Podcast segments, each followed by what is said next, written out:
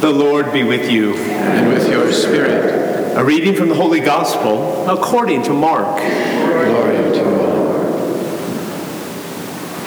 The Pharisees approached Jesus and asked, Is it lawful for a husband to divorce his wife? They were testing him. He said to them in reply, What did Moses command you? They replied, Moses permitted a husband to write a bill of divorce and dismiss her. But Jesus told them, Because of the hardness of your hearts, he wrote you this commandment. But from the beginning of creation, God made them male and female. For this reason, a man shall leave his father and mother and be joined to his wife, and the two shall become one flesh. So they are no longer two, but one flesh. Therefore, what God has joined together, no human being must separate. In the house, the disciples again questioned Jesus about this. He said to them, Whoever divorces his wife and marries another commits adultery against her. And if she divorces her husband and marries another, she commits adultery. And people were bringing children to him that he might touch them. But the disciples rebuked them. When Jesus saw this, he became indignant and said to them, Let the children come to me. Do not prevent them, for the kingdom of God belongs to such as these. Amen, I say to you Whoever does not accept the kingdom of God like a child will not enter it. Then he embraced them and blessed them, placing his hands on them. The Gospel of the Lord. Thanks be to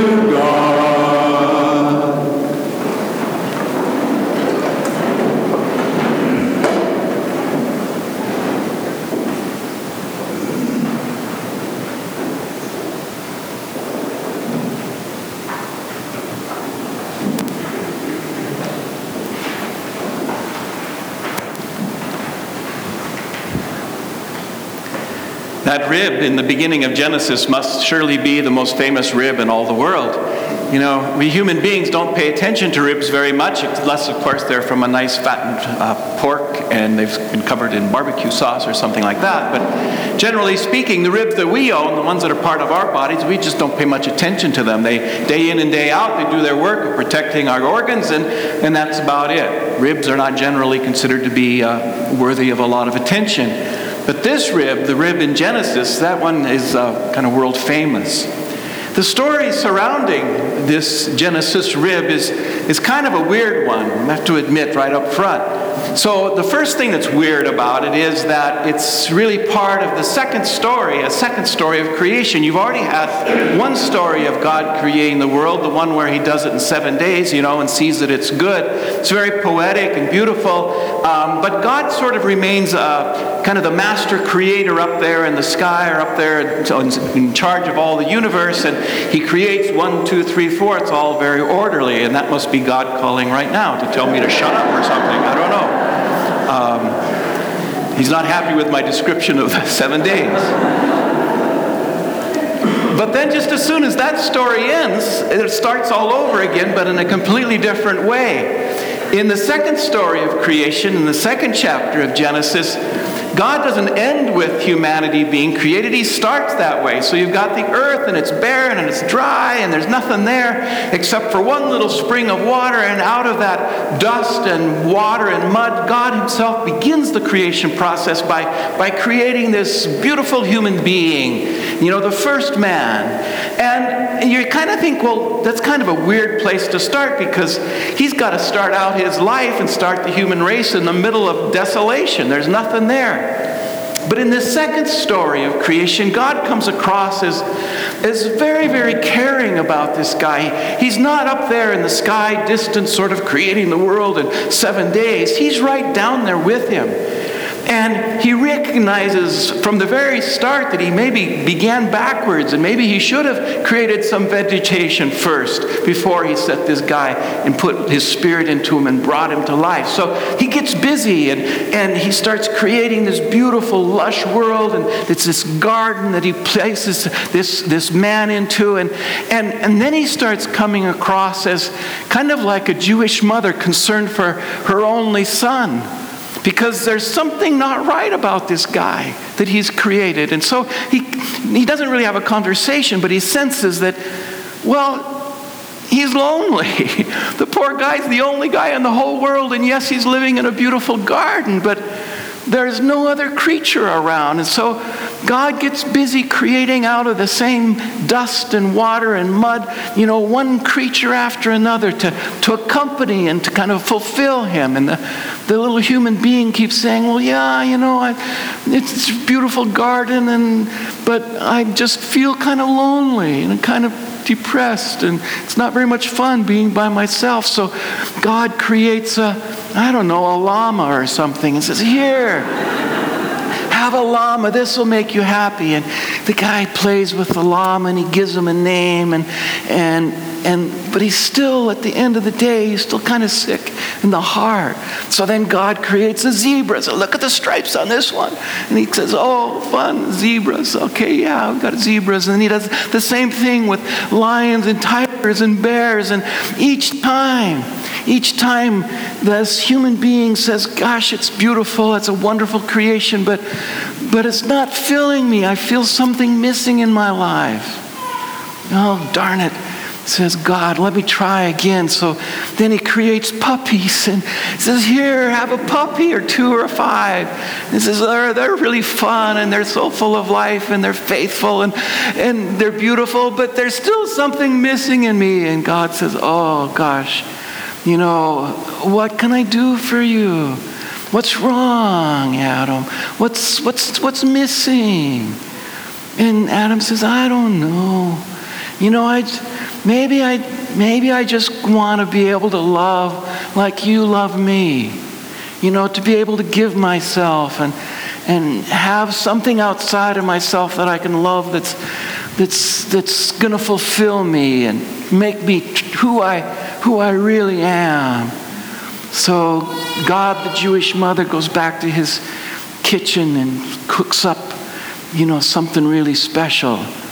And and then he changes, uh, thinks about this a little bit, and he changes his, his image from Jewish mother to, to surgeon. So he goes in and he lays Adam out and he puts him in anesthesia. So he goes into this nice sleep and he, he cuts into his chest and opens him up and takes out a rib and seals him back up. Really a good surgeon. Those stitches were great.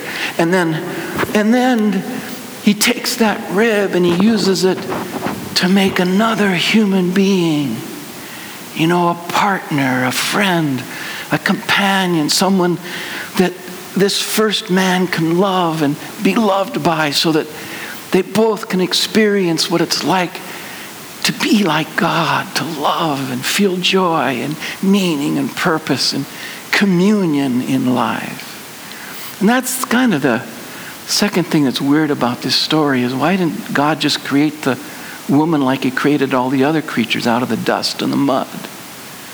But he doesn't. He takes Adam's own rib and uses it to create this person. And there's kind of an obvious meaning to that. Why did God do it that way instead of the way he created Adam himself and all the other creatures? Well, gosh, it's so simple to see, I guess.